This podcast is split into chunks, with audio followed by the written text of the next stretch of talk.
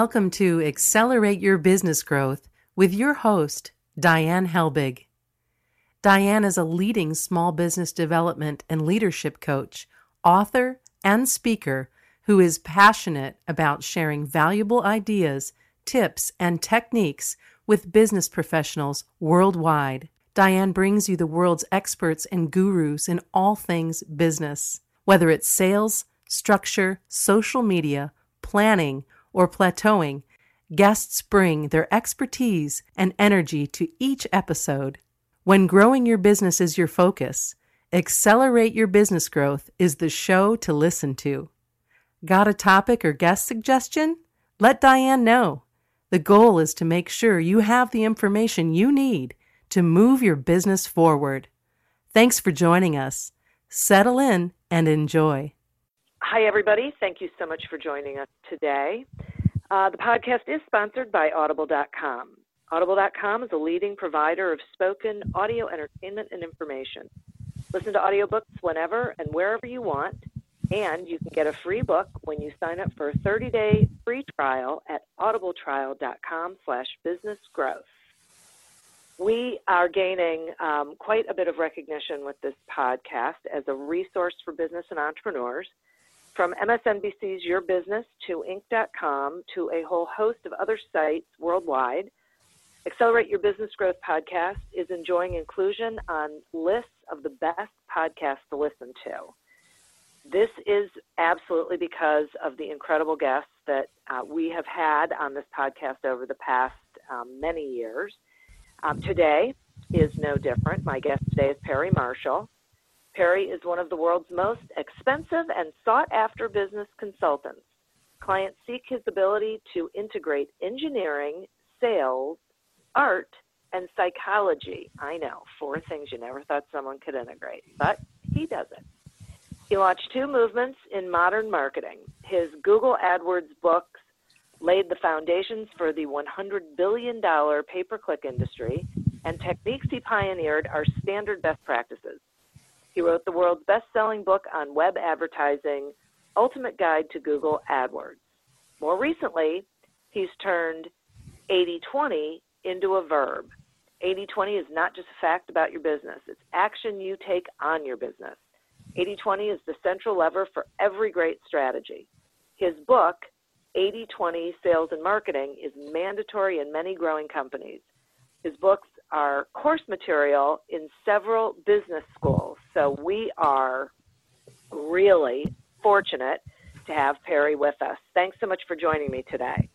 Well, thanks for having me. And uh, we're going to have a great time today. We're going to 80 20 some businesses. And um, it's an honor to be on. And uh, yeah, lots of interesting little stories and quirks and rabbit trails. So can't wait to get into this today. awesome. So let's start with uh, what is the 80 20 rule? You know, I, I was uh, at a client meeting the other day, and the guy says to me, he goes, You know, don't tell them it's 80 20 because they'll think they know what it is. Um, and, and he goes, It's not what they think. But, but for those who might not know, the 80 20 principle uh, was discovered 100 years ago, and an Italian economist figured out that no matter where he went, 20% of the people had 80% of the wealth and the other 80% of the people had 20% of the wealth. And it didn't seem to matter really what kind of economy they had or what kind of government they have. It was kind of a truism. Well it turns out it's really true um, about just about everything. It's it's a universal law of cause and effect that what you put in versus what you get out are almost never ever the same they're always disproportionate and most things we do we get pretty much a very small amount of effect and a few things we do get a large effect. And for most people this is just uh, kind of a rear view mirror kind of thing like yeah well i, I kind of knew that you know not everything was going to generate an equal result. But what people don't there's a lot people don't know uh, about this. One of them is that you can use it to predict the future. In fact, some sometimes scary accurately. And secondly, this is much much deeper than people assume. And so by the time we're done today, Um, everybody's going to have a much firmer grasp on on how to do this, and uh, this really is a very powerful lever. Um, when uh, in the early days of Google AdWords, when when Google's advertising system was just launched, nobody really knew how to use it. There wasn't any best practices. It was just kind of a wild west. And this is what I used to end up becoming the world's best-selling author on the subject. Not just to sell books and and all of that but also to figure out how the thing worked and what are all these numbers and columns and where are these clicks coming from and who's buying and who's not buying? Um, in fact if, if the only thing you really understand is 80-20 you can be very su- successful in business. Really? Yes. Okay. So let's talk about how it applies to sales and marketing. Well so everything that you do it creates unequal cause and effect. So if you hire 10 salespeople, um, you know, everybody kind of has this idea, well, all right, every single one of them is going to go out and they're going to sell $100,000 of stuff every month. And at the end of the month, I'm going to have 10 people that sold 100K. That's a million dollars. So everybody get to work But what's going to happen is is 20% of them or two are going to sell 80% of what gets sold and the other eight are going to sell 20% of what gets sold. So you're going to have two winners and eight losers and the winners um, are going to sell actually 10 or 15 times more than the losers. In fact 80-20 says they'll actually sell 16 times more because if you do the math of eight people collectively sold 20% and two people collectively sold 80%, that's a 16 to 1. Well, the thing is, that's normal. Okay, and it's it's not just salespeople, it's also products, it's also product defects, it's also sizes of customers, it's size of files on your hard drive, it's where your emails are coming from, it's who your emails are going to, it's the traffic on the carpet in your office. Everything is 80 20. Um, but, but most people are conditioned by education and other things to just kind of treat everybody equal, treat everything equal. Um, and then furthermore, you, you add a little perfectionism to it and human natural tendency to kind of sit there and polish turds and maybe procrastinate a little bit um, you you really end up with most people doing very little of what actually produces a result and spending a whole bunch of time doing what I call $10 an hour work when really you should be doing $100 an hour or $1,000 an hour work, which is happening all the time. Um, and, and, most people just don't notice it. We're, we're conditioned to miss it, but it, it's everywhere. Okay. So, with the 80 20 rule, if I'm a sales manager or a business owner, are we saying that I shouldn't try and get those eight people to produce more, or that I should be happy that at least I have two people who are bringing in 80%? Um, I'm pretty much I'm pretty much saying that now. Okay. Yeah, sometimes sometimes a couple of those people can be rescued. But what 80 20 tells you is that if you've got two winners and eight losers, you will actually make more money by working with and empowering the two winners than you will by helping the eight losers. Yeah. And you can actually get farther investing less time. Like if if you're like, well, I've only got four hours a week that I can work with my salespeople, the ones you want to work with are your winners. And, and furthermore, you know, a lot of times people saddle their salespeople with all this other stuff like you have to do all these expense reports and you know yeah. i want a trip report from you and i want to you know i want yeah, like how come how come you show up uh, six weeks late and dump a shoebox full of receipts? Like i want these things organized. No no no no no. Like you should hire somebody to do all that crap for them. Like if if they're good at doing you know at, at closing sales like why are you nagging them with this silly administrivia? And and a lot of times people actually sort of subconsciously like like well you know he's doing so well and those other struggling salespeople so you know i'm going to take away some of his territory and i'm going to give it to them or or well i'm kind of jealous of him so i'm going to kind of slow him down a little bit. And i mean that's just that's just suicidal behavior and yeah like you if people don't work you should get rid of them in fact i think the way most jobs are set up at the very beginning i mean if if you take a job and there's sort of this implicit thing that like well you know we figure anybody that works here ought to be working here for the next six years because everybody here's already been here six years. Um, and then it doesn't work out like everybody feels like it's a big giant failure when in fact you know a lot of times you should bring people on like hey you know what we're doing a 30 day trial or 15 day trial and you know what if this doesn't work there's no judgment in that. We just know that it wasn't a match. So let's go. Let's see what we can do. And we'll decide at the end of 30 days if this even looks like it'll work. And, um, and so it, it takes some of the pressure off and it allows people to actually perform um, because eh, well we, we can talk about hiring a lot more as, as we as we go forward but I think the way most people do this is entirely wrong.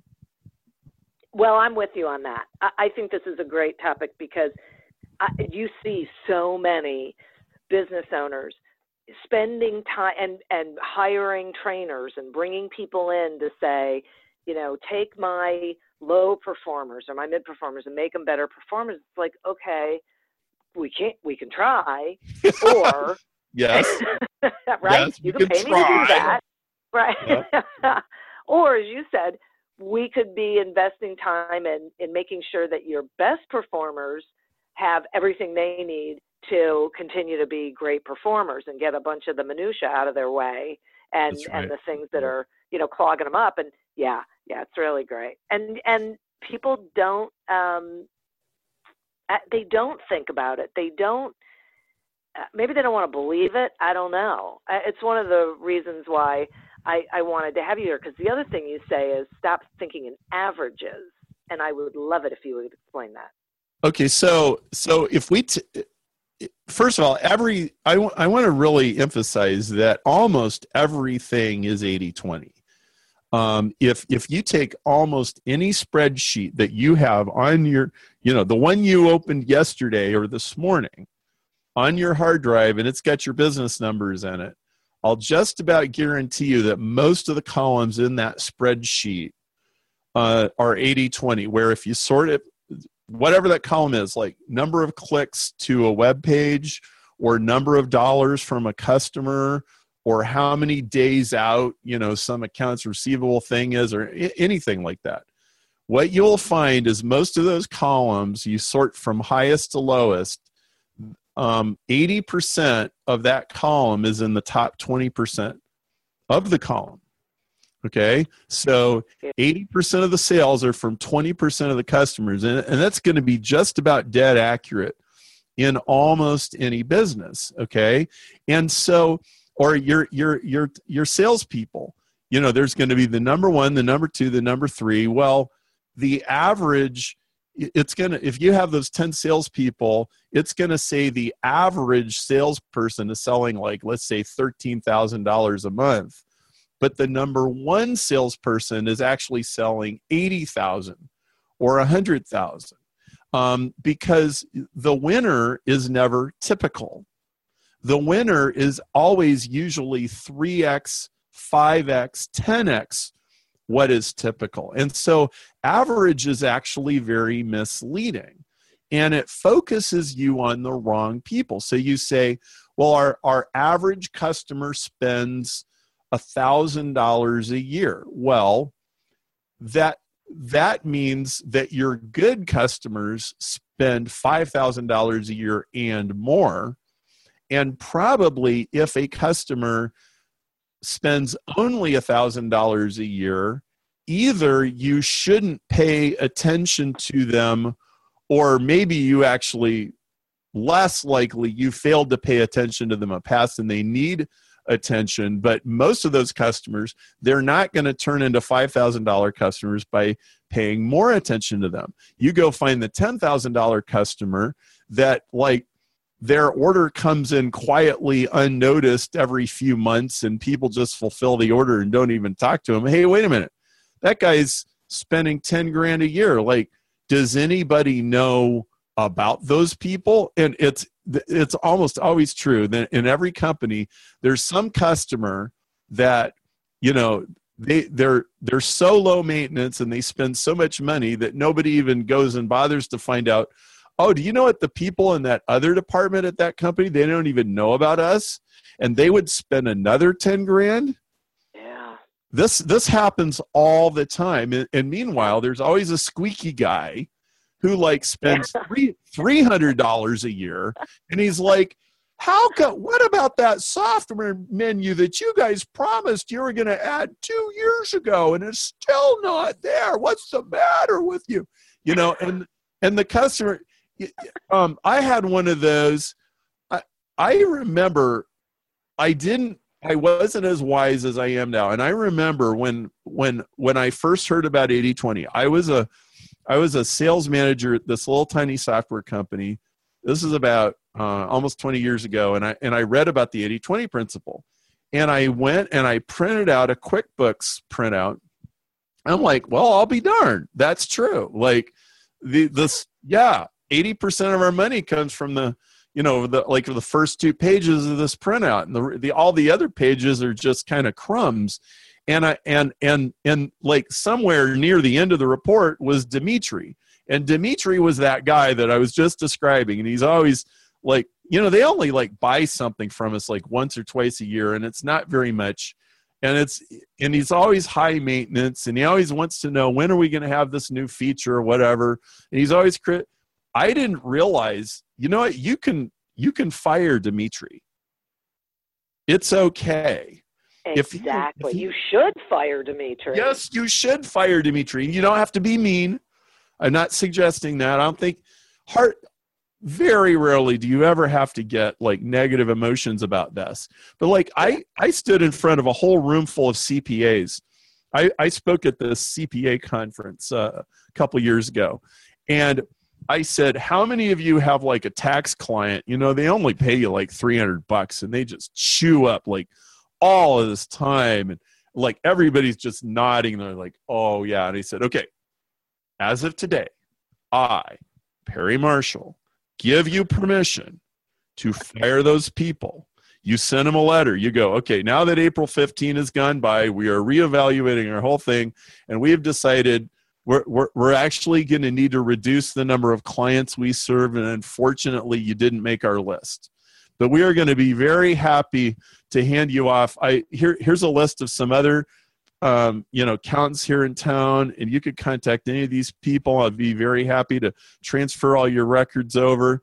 And you just got rid of somebody like you were making three dollars and 25 cents an hour serving that guy when, when you were making $350 an hour serving the best ones right? And and people just they they it never occurs to them you know there's no law of the universe that says you have to keep these people around. And and in fact I, i'm going to even go further. You should figure out who your least profitable 10% of your customers are and you should get rid of them because uh, my friend lynn bertain he he has the 2120 rule. You got to listen really carefully to catch this but this is like this could be worth this could be worth all the podcasts you've listened to in the last three months. Just this one thing okay? Oh, it's called the 20 the 2120 rule and here's what it is. 20% of your clients make 120% of your profits and then these other bottom sucking clients suck the 120 down to 100 and you usually don't quite know who they are or you haven't really thought about it but if you got rid of the worst 5 or 10% of your clients your profits would immediately go up 20% Wow. Does that make really? sense? Yes. I'll almost guarantee you 10% of your clients, you actually lose money. 10% of your products, you actually lose money every time you ship them out the door. You're literally, like almost literally taping dollar bills to that stuff as it goes out. because if you actually do the math, you're like, oh my word, we spend 56 hours a month working on this client or shipping this product or whatever it might be, and we only get X number of dollars. Like, why would anybody do that? And they just don't know. Right. That's right. So, like for example, I've got a client in Houston, uh, Gallery Furniture. In fact, every anybody anywhere near Houston knows what Gallery Furniture is. They're they're all over the TV and everything. You know what? They do not sell children's furniture. Now they have this huge furniture store. You know, the whole shooting match. We've all been in these big giant furniture stores, right? They don't Yeah. sell children's. fur- They sell couches and they sell, uh, you know, uh, dining room sets. No children's furniture. Why? Uh, Mattress Mac. He told me he goes, "There's no profit in it. You can't make money selling children's furniture. Everybody sells Hmm. children's furniture, so we don't sell it." Now, I, I'll just about guarantee you, no matter what, you could be a doctor's office, you could be a mm-hmm. manufacturing company. There is something you make that makes you no money, or some customer you serve, it makes you no money. Yep. Yep. Yeah, I boy, I hope people are really listening to this because it's so weird for me how small business owners hang on to those they'll complain about them all day Yes. long, Yes. right? But they Yes. either won't let go of them or they won't change their own behavior so that customer goes away right they won't make decisions that work best for them it's it's it's and they don't realize that it's holding them back from making more money because not only does it get rid of something that isn't making money but it frees you up to go look for those better you know the the clients that where you do make money Exactly. So, what's the opportunity cost on the client? yeah The tax client, you're making $3.50 an hour, like fixing their horrible mistakes or something, right? Trying to keep them out of jail. right and you could be working with somebody else so yeah it's it's it's actually huge or or i don't know maybe they just want to have an abusive boyfriend you know maybe uh, abusive boyfriends abusive clients unprofitable product lines and you know you know we were given this one life we just wanted to waste it doing trivial stuff anyway what's the problem right I don't think that's it. At least I hope that's not it. But but it is it is a psychological thing. There is a you know it's either well some money's better than none, which I hate that thought process because that's wrong.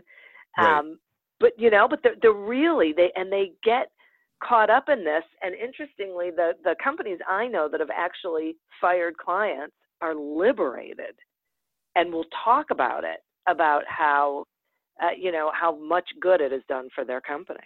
Well, and and your your whole staff will thank you. I, I'll tell you another Yeah. story. Kind of jump into another topic here.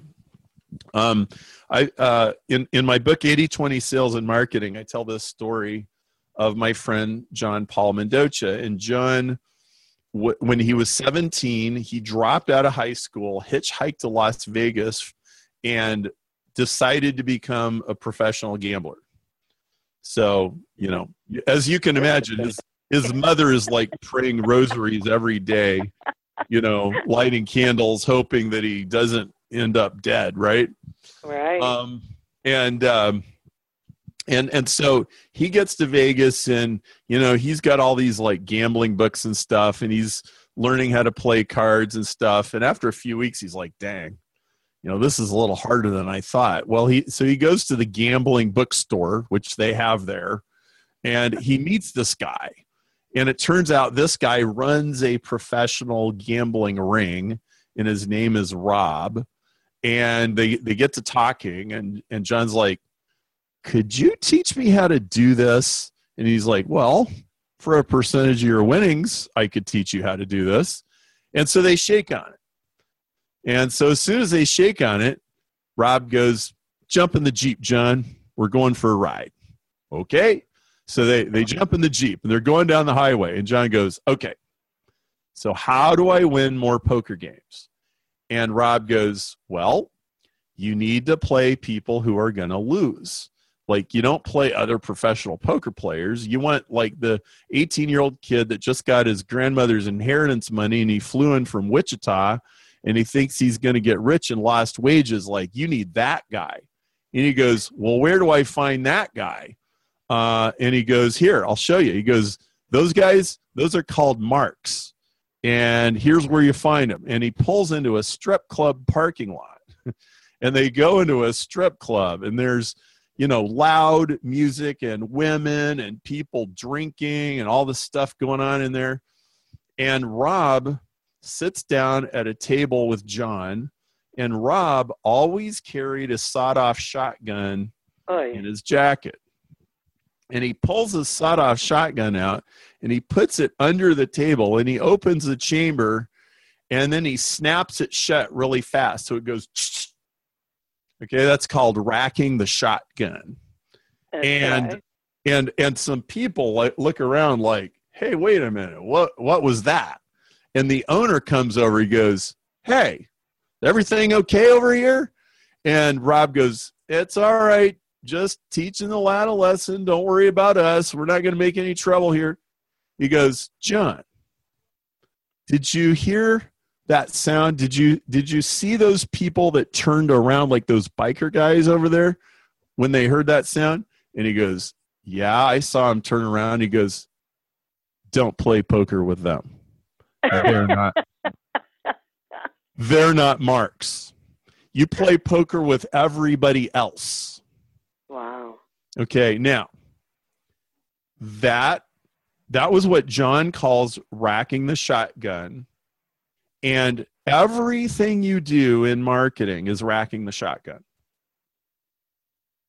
Everything. Okay. Okay, so you bid on a keyword on Google AdWords and you run ads when those keywords get typed in. Some people type them in, some people don't. That's rack the shotgun.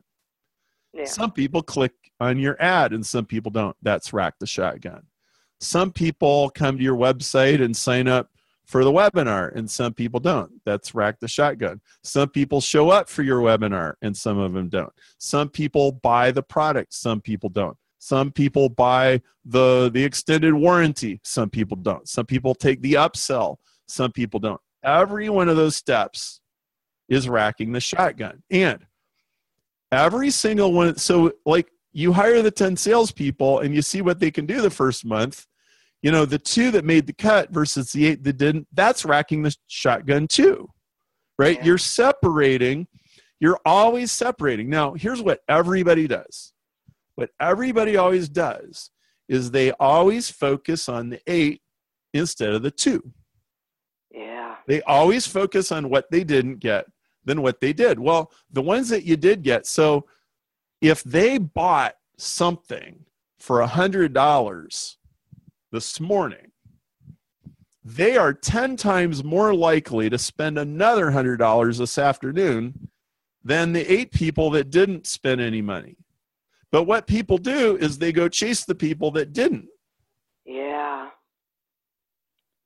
And Wow. that's so 80 20 is always counterintuitive. And uh, see, if you start paying attention, like, okay, instead of sending this email to 56,000 people, most of whom can't even remember who we were because it was five years ago, if you Yeah. just sent it to the 1,200 people that opened an email yesterday, most of your customers are right there.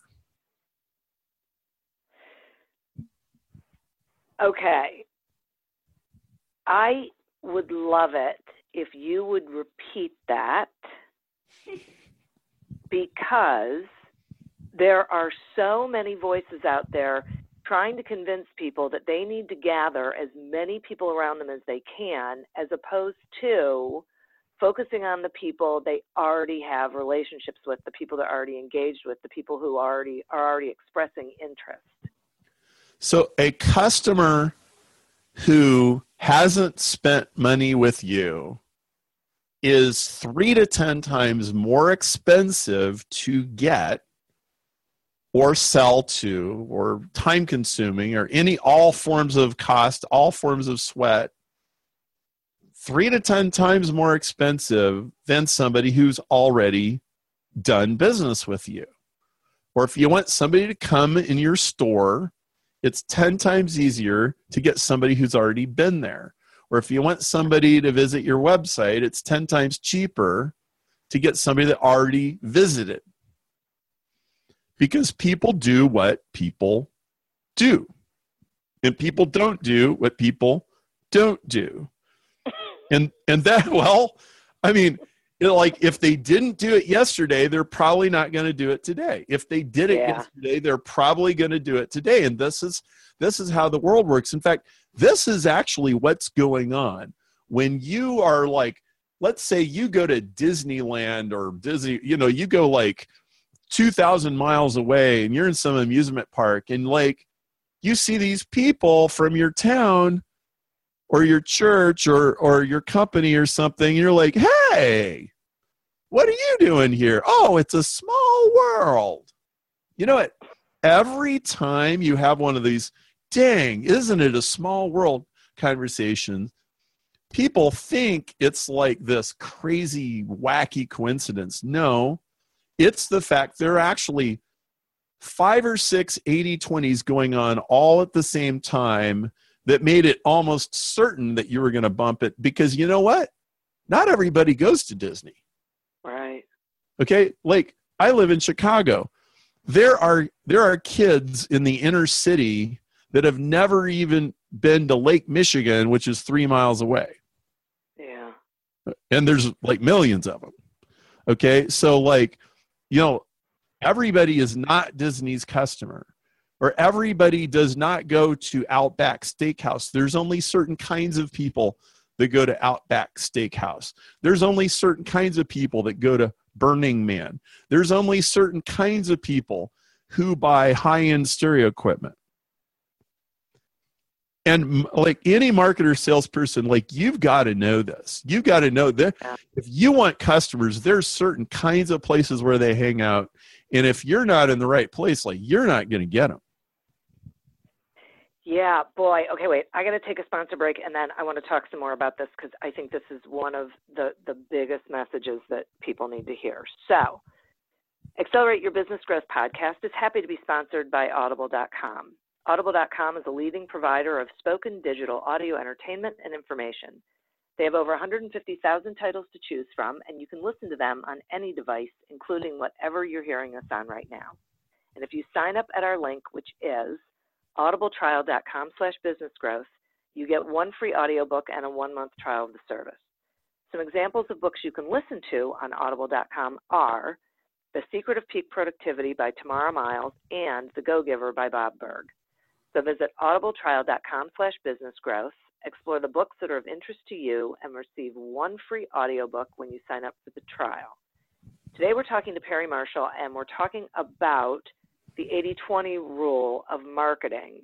Now, um, I had to take that sponsor break, but I want to circle back to what you were just talking about because I think it is so critically important for people to realize that they need to be communicating where their target audience is, and they actually have to have a target audience. And the people who they are already engaged with are the people they should be focusing on and spending their time communicating with. Am I getting that right? That is absolutely right.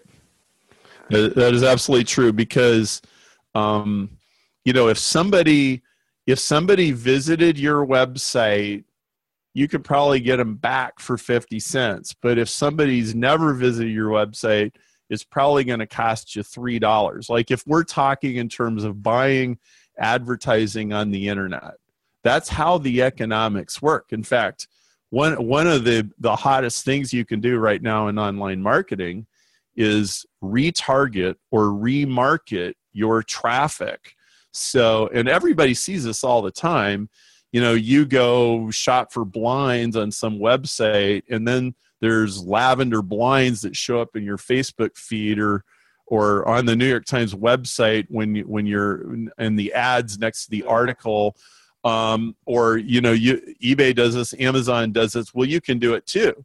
You can put a little Facebook pixel or a little Google pixel on your website and you can market to the person who already came to your website and you can say hey you might not have known we also do this or you might not have heard this story about our product. And um, and it becomes much less expensive to convert a visitor to an actual buyer because you're already reinforcing their existing behavior. Got it so yeah, that's that's, that's one of the things we cover. Uh, so I I got a couple other wow. books. I've got Ultimate Guide to Google AdWords and Ultimate Guide to Facebook Advertising. And by the way, 80/20 Sales and Marketing is on Audible. So if you like, is it? I was going to ask you. Okay, absolutely, it is. Um, and and right uh, and and uh, you know, it, it goes into time management. It goes into um, how you buy web traffic, how how you convert people on a sales page. Um, now, there, there's a couple other things I want to I want to mention. Sure. Now, what most people don't know, like this is this is where 80-20 gets really super powerful. Is there's an 80-20 inside every 80-20. Okay, right. so so let's say instead of having 10 salespeople, we're talking about 100 salespeople. Okay. So okay. 80 20 pretty much guarantees if you have 100 salespeople, 20 of them sell 80% and 80 of them sell 20%. It's almost a law of nature. In fact, the bigger the bigger an organization is, the bigger a population, the more almost cast in concrete 80-20 will be. It's hmm. it's really spooky. Well, so here's another this is where it gets super powerful. So I got 100 salespeople and 20 of them are selling 80%. Well, guess what? 20% of the 20 sell 80% of the 80%. Wow.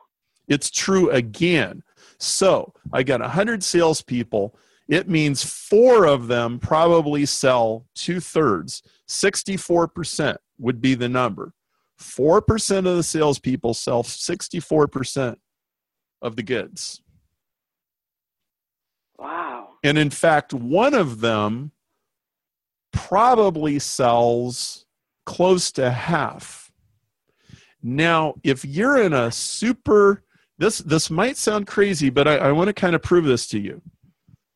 Um, there there are two different kinds of environments.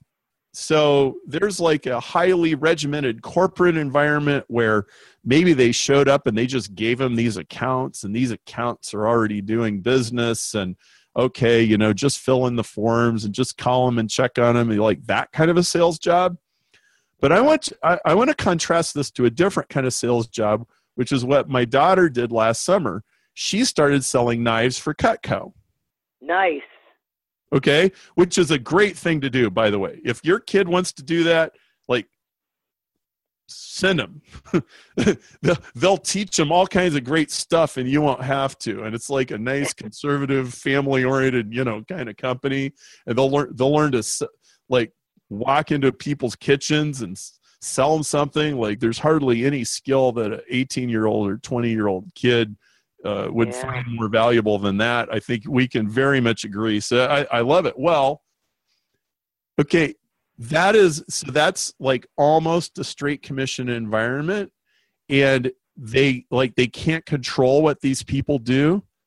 In an environment like that it's dead certain that if you hire 100 cutco reps one of them will sell nearly half the knives.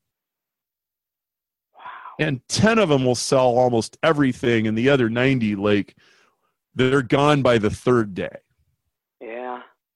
Okay. You really wow. see this in a unmoderated, like where you, you can't babysit people and, and they're just going to do what they're going to do. You, you will see like totally unfiltered, unabashed 80 20 going on. And so, huh. like, my, my daughter, in the case of, of my daughter, I think she has way more natural sales ability than I ever had. Like, oh, sweetheart, like I struggled my first few years of sales. I was, they should have just fired me. And actually, they did. um, after two years, it was like, man, you know, he tries so hard, but he can't sell anything. And I want to circle back about why. I, let's bookmark that, okay, for a second. Okay. But, but, Okay. but she, number one, like she's just, she already had a telemarketing job, raising money um, at, at her college, and she already, she, oh, she already also had some acting experience. And so for her, it was like, oh, this is just a personality I put on. On top of that, Yeah. she was going to spend a semester in Russia, and mom and dad told her, like, we are not paying for this. You have to earn your own money for this trip. So she was like, bug eye, insanely motivated. Like, I got your knives and you got my money, and like, here we go. And I'm going to Russia, you know. and, and she did, she sold like ten thousand dollars in like just a few weeks, and then she went to Russia, right? Well, that's like natural forces at work. Like, you know, the girl who already had some acting and some telemarketing, give her a set of steak knives, and like she's raring to go. Right. Makes sense. No. Now let's let's talk about like the struggling salesperson because oh my goodness, I was I was such the struggling salesperson. In fact, I got laid off. So this is 20 years ago. My uh, my wife is three months pregnant with a daughter who's now selling knives. Um, and I'm an engineer and I get laid off. And unless I want to move to some other city, like I got to switch professions because I was just wasn't finding the engineering stuff. And so I went into sales. Wow. And- that's a huge switch. Yeah, and my wife was going to come home from work, so like we're going to cut our income in half. So like the pressure's really on. Well, Yeah. I, I had the privilege of experiencing 2 years of bologna sandwiches and ramen soup and and you know, exponentially multiplying credit cards. Which does work for a little while. But then you got to sell something. yeah then you got to sell something and so like so after two years at that first sales job i did i got they fired me and like i i mean just about every project i worked on like it fell through well okay so eventually i i figured this stuff out. I figured out direct marketing. In fact i got really good at direct marketing. Well fi- you know fi- fast forward like 10 years and i'm starting to really understand what the problem was because i i didn't totally get what was wrong then.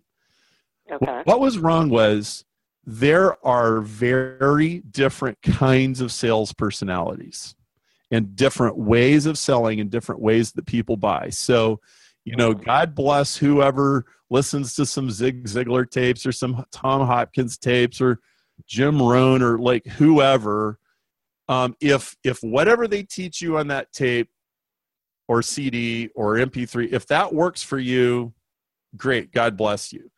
But here's what I found. I found that so, for example, there are people I call them hostage negotiators.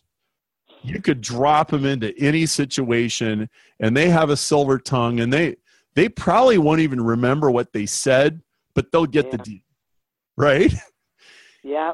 and they they can improvise and they can tell stories and whatever but that's not the only way that people sell No. there are some people they sell with spreadsheets and numbers and charts and graphs and proof and if you put them in the right selling situation that requires that they are awesome but don't send them into some purchasing agent's office expecting them to talk about their their golf trophy and their fishing award because they don't want to do that. I hated that. It felt so disingenuous to me. Then there's another kind of salesperson, and it's like the copywriter that will sit there for eight weeks and craft the perfect sales letter. Or there's a video version of that. They'll like edit, you know, a YouTube video until they've got, you know, this selling masterpiece and you know and then they press send and they sell $150,000 of stuff in one day. Yeah. But they spent eight weeks working on it before they pressed send. So do, you, do you realize these are completely, totally different ways of selling? Yeah. Like, could not possibly be more different. And in our media based world, like there's some people, they could, they're a hostage negotiator. You ask them to send an email, they can't even spell. Yeah. Right. And so I, I said, I, I really got to help people figure this out because I have worked with people in 300 different industries, in every kind of company and entrepreneur that you can imagine. And I just started seeing the patterns. And so I made this thing called the marketing DNA test. And like there's there's these different modalities on it. Like, you know, you are a hostage negotiator, right? Or or you are highly analytical and you use numbers, or you pluck people's heartstrings and you make them cry or you know you show people brand new ideas that they've never seen before in their life and they get all excited or you sell how reliable and how predictable it is and there is no new ideas because they don't want a new idea and and so i i put this together and we sell it for 37 bucks on my website but there's actually a free back door to take the the test for free inside of 80/20 sales and marketing. And and I just want to say to anybody if you're struggling as a salesperson, you need to look at your marketing DNA test and figure out, hey, am I trying to sell the wrong kind of thing, the wrong way to the wrong kind of people? Because everybody has to sell. Everybody has to get people to cooperate. But you need to do it your way and you need to get yourself in a situation. So this is 80 22 you need to whatever the 20% of your skills are that are really high mojo versus the 80% that are just good enough to get by you need to make sure you're selling groove like wherever you put yourself to sell is right for how you sell yep so the marketing dna test will tell you that and it's in the 80-20 sales and marketing book and That's I just, great. if I had known that, I would have taken a different job, and the first two years wouldn't have been bologna sandwiches and ramen soup. And uh, here, here's here's what was wrong. I was an electrical engineer, and I wanted to sell to engineers, and I was in a company that didn't really need like they didn't want me like having some big long conversation about how I integrate this product into their system and you know, and and how all the flow charts work and everything. They didn't want that, but that's that that was what I was good at. Yeah, I'm really good right. at teaching people Google AdWords and Facebook advertising because that's a process. Yeah. Like, okay, you do this, and you do that, you do this, and you know, and it only works if you get these 10 things right. They didn't want a sales guy that did that. They wanted me to go sell some connectors. Just Yeah. sell the guy some connectors and like take him to a basketball game and make him feel good. Like I just felt so slimy, you know, trying to sell that. Yeah. Yeah. Yeah, but it is interesting that I really like this DNA thing because there are definitely people who can pull that off. They can do that and they're comfortable with it and it's natural for them and they're, you know, successful at selling where I've always found the problem when I'm working with small business owners is I think the vast majority of them aren't wired that way. And they think they have to be wired that way. They think they have to do it, and it's uncomfortable and feels slimy, as you said. So then they just don't do anything Right. instead of learning how to sell the way they sell. And then they condemn themselves.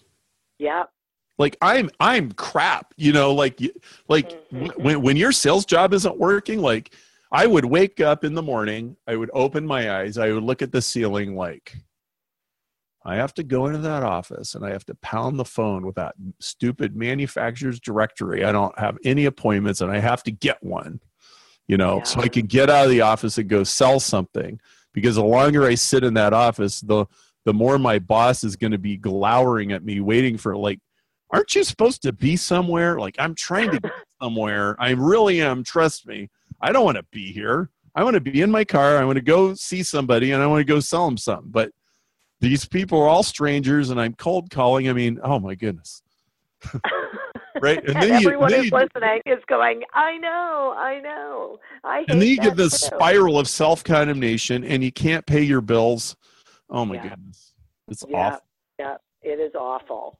That that it is awful. There is nothing good about that. Now I have a question that um, I I want to ask you um, because I absolutely have to explain it. What is bleeding neck and why does it matter? Why is ah. it important? Okay, so this back to my friend John John Mendocha, the the the gambling guy. Well, like uh, after three and a half years of this, one day, like it. By the way, he did some really awful things. Okay, like these were not good hombres. If you if you catch my drift, okay. Uh, um, but one day he's sitting in a restaurant booth and these two guys are having an argument. Yes, you will. No, I won't. Yes, you will. Out comes a Glock. And the guy plants it on the other guy's head and he's like, Yes, you will. And John sits there and he goes, If I don't get out of this, like I'm gonna be dead. Um, and so he, as as he likes to put it, walked on. And he just like disappeared from the scene and he went to Southern California and he found a job selling ele- uh, d- uh, electronics and computer stuff for defense. Okay, and yeah. and and so now he's he's in a sales job, just like what we're talking about. Well. Yeah. You know, he didn't really tell him what he'd been doing for the last three years because they wouldn't have wanted him to know. But all that gambling experience gave him some really serious um, sales instincts, right? And that rack the shotgun stuff. And what what John figured out, there's actually five rack the shotguns that determine any sale. In other words, all five of these things are always true every time somebody sells some, some sells something. And his first boss, he was like, "Okay, I got 206 leads. I want you to call all these people. I want you to go see all these people, and I want you to sell them something. And John's like, John understood 80 20. He's like, 80% of these people are not going to buy anything. I shouldn't even be meeting with 80% of these people, at, you know, maybe not even 90. Um, how, do, how do I sort through them? And he came up with this thing called the five power disqualifiers. And, and so, again, five things that are true every time that you sell anything. Number one, do they have a bleeding neck? Now, what does that mean? Well, if you go to the emergency room with a broken arm, you think it's the end of the world. My arm is broken. Ah! Well, the lady behind the desk doesn't think it's the end of the world. She like hands you a clipboard and like, um, here, fill this out and then read better. Go to homes and gardens for two hours, right? And and then, but if a guy comes in and his aorta is squirting blood onto the ceiling, they will not give him a clipboard, and they the doctor will see him right away. Yeah. That is a bleeding neck, okay? Got it. Like, yeah. is it really actually urgent or really not really urgent, right? Okay. Number one, if your customer doesn't have a bleeding neck, they're probably not going to buy anything. Okay. Number two, do they have the money? If they do not have the money, they are not buying. Thank you. Now, I, I, I I know that sounds really elementary, but it took me a year and a half to figure that one out. Like, no matter how much kumbaya we do, no matter how much I like you, if they don't have the budget, if it's not, you know, it's it ain't exactly. Yeah. Yeah. right. Okay. Number three, yeah. they have the ability to say yes. Boy. Now, there's lots of people I sold to. They could say no, but they couldn't say yes. They could stop me, but they could never give me a green light. So the best I could do is, oh, so after you didn't say no to me, now I get another appointment later with somebody else who could still probably say no to me, right? um, oh my goodness, like if and and John had the balls to ask them, like, well, do you have the authority to make a purchasing decision, or am I actually talking to the wrong guy? Now, most people think, well, I'm going to be offensive if I ask that. Well, you know, only if you like driving all over Southern California and making no money and wasting everybody's time, right? Like, no, you have to have the balls to ask the question, right? Okay, do they buy into your unique selling proposition? Or not? Okay, Yeah. if if they Yeah. don't, they're not buying. Yeah. Like, I hope there's something unusual or unique about your product. And if they don't appreciate that, they're not buying it. And and number five is, does it agree with their overall plans? Like, you know, um, if they're living in an apartment and they're moving across the country next week, they're not going to buy a house if you're a real estate agent, right? So, yeah. so those are the five power disqualifiers, and it starts Wow. with bleeding neck. That's great. That is great. It's so important that you know, and people have to own that, right? They have to say, uh, you know, I have to believe that this is true because it's true. But they Mhm. have to own it because it helps them not spend time in places they shouldn't be, or with people they shouldn't be spending time with. Again, Absolutely. you know, that- yeah. And, and so and so what you what you realize is that if you're going to, so 80-20 is the way the world works. It is the way it stacks up. It is the way the numbers and the columns and the spreadsheet are organized. It it is true. But if you're going to embrace that truth, it it means you end up saying no to a lot of people that you would socially normally the nice thing to do would be to say yes um, it means disqualifying people before you go spend a bunch of time trying to sell them something, Yes. right? It means firing customers that don't Yeah. further your purpose. It means focusing on that. Like, okay, the top 5% of your, your customers will produce 50% of your profits. So who are they? It means it means most of the things most people do all day long are a total waste of time. Yeah. And so Yeah. there's a lot, like a lot, a lot, a lot of room for improvement for almost anybody. And what what I love is that people read my 80-20 sales and marketing book, and some people don't get it. Well, that's okay. But there's a certain kind of person and they get it. They're like, oh my word, I see it. 80-20 is everywhere. It's there's 80-20 in my tree in the front yard, and there's 80-20 of the traffic and all the roads in my town, and and and the size of the cities in the US is 80 20 and the size of files on my hard drive is 80 20 and and my google traffic is 80 20 and my facebook traffic is 80 20 and my email list is 80 20 i get it and all of a sudden like everything starts to change Yeah. and everything gets so much more easy like you realize uh, one of my friends um she said she went through her email box one day she goes what percentage of these emails have any money attached to them at all for me not not for Okay, them Good. Good For me. Right. Right. 13% Eek. 87% of the emails had nothing to do with them making any money from their customers whatsoever Wow.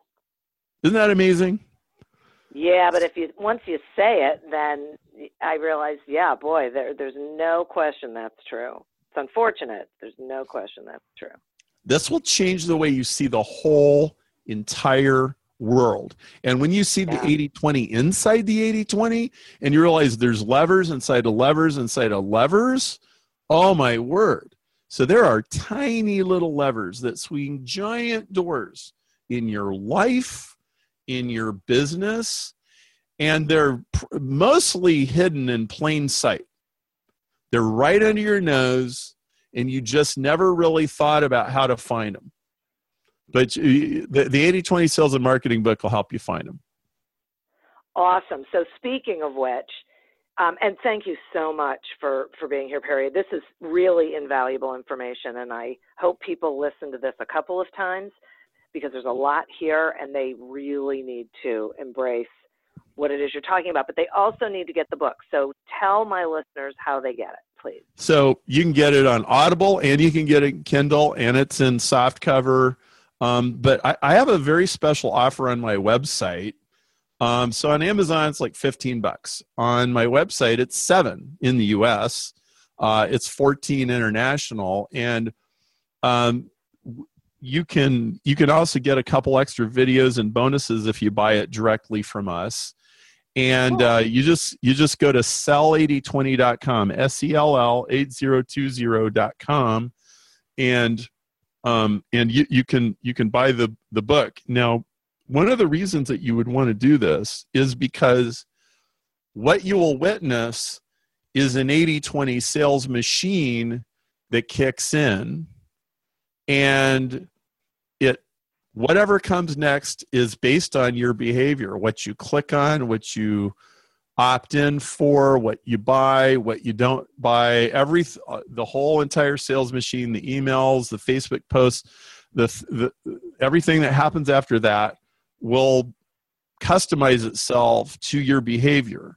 And you can learn a lot by watching how we market how we sell how i nurture my email list. Uh, people in the internet marketing community will say Perry's email list is some of the best emails that you ever get in this business, and you'll see why. And, and you'll learn a lot. If you if you look at how I market to you and market to your customers a similar way, it will really improve your selling. So wow. you can go to sell8020.com and just sign up. That's great. That is great.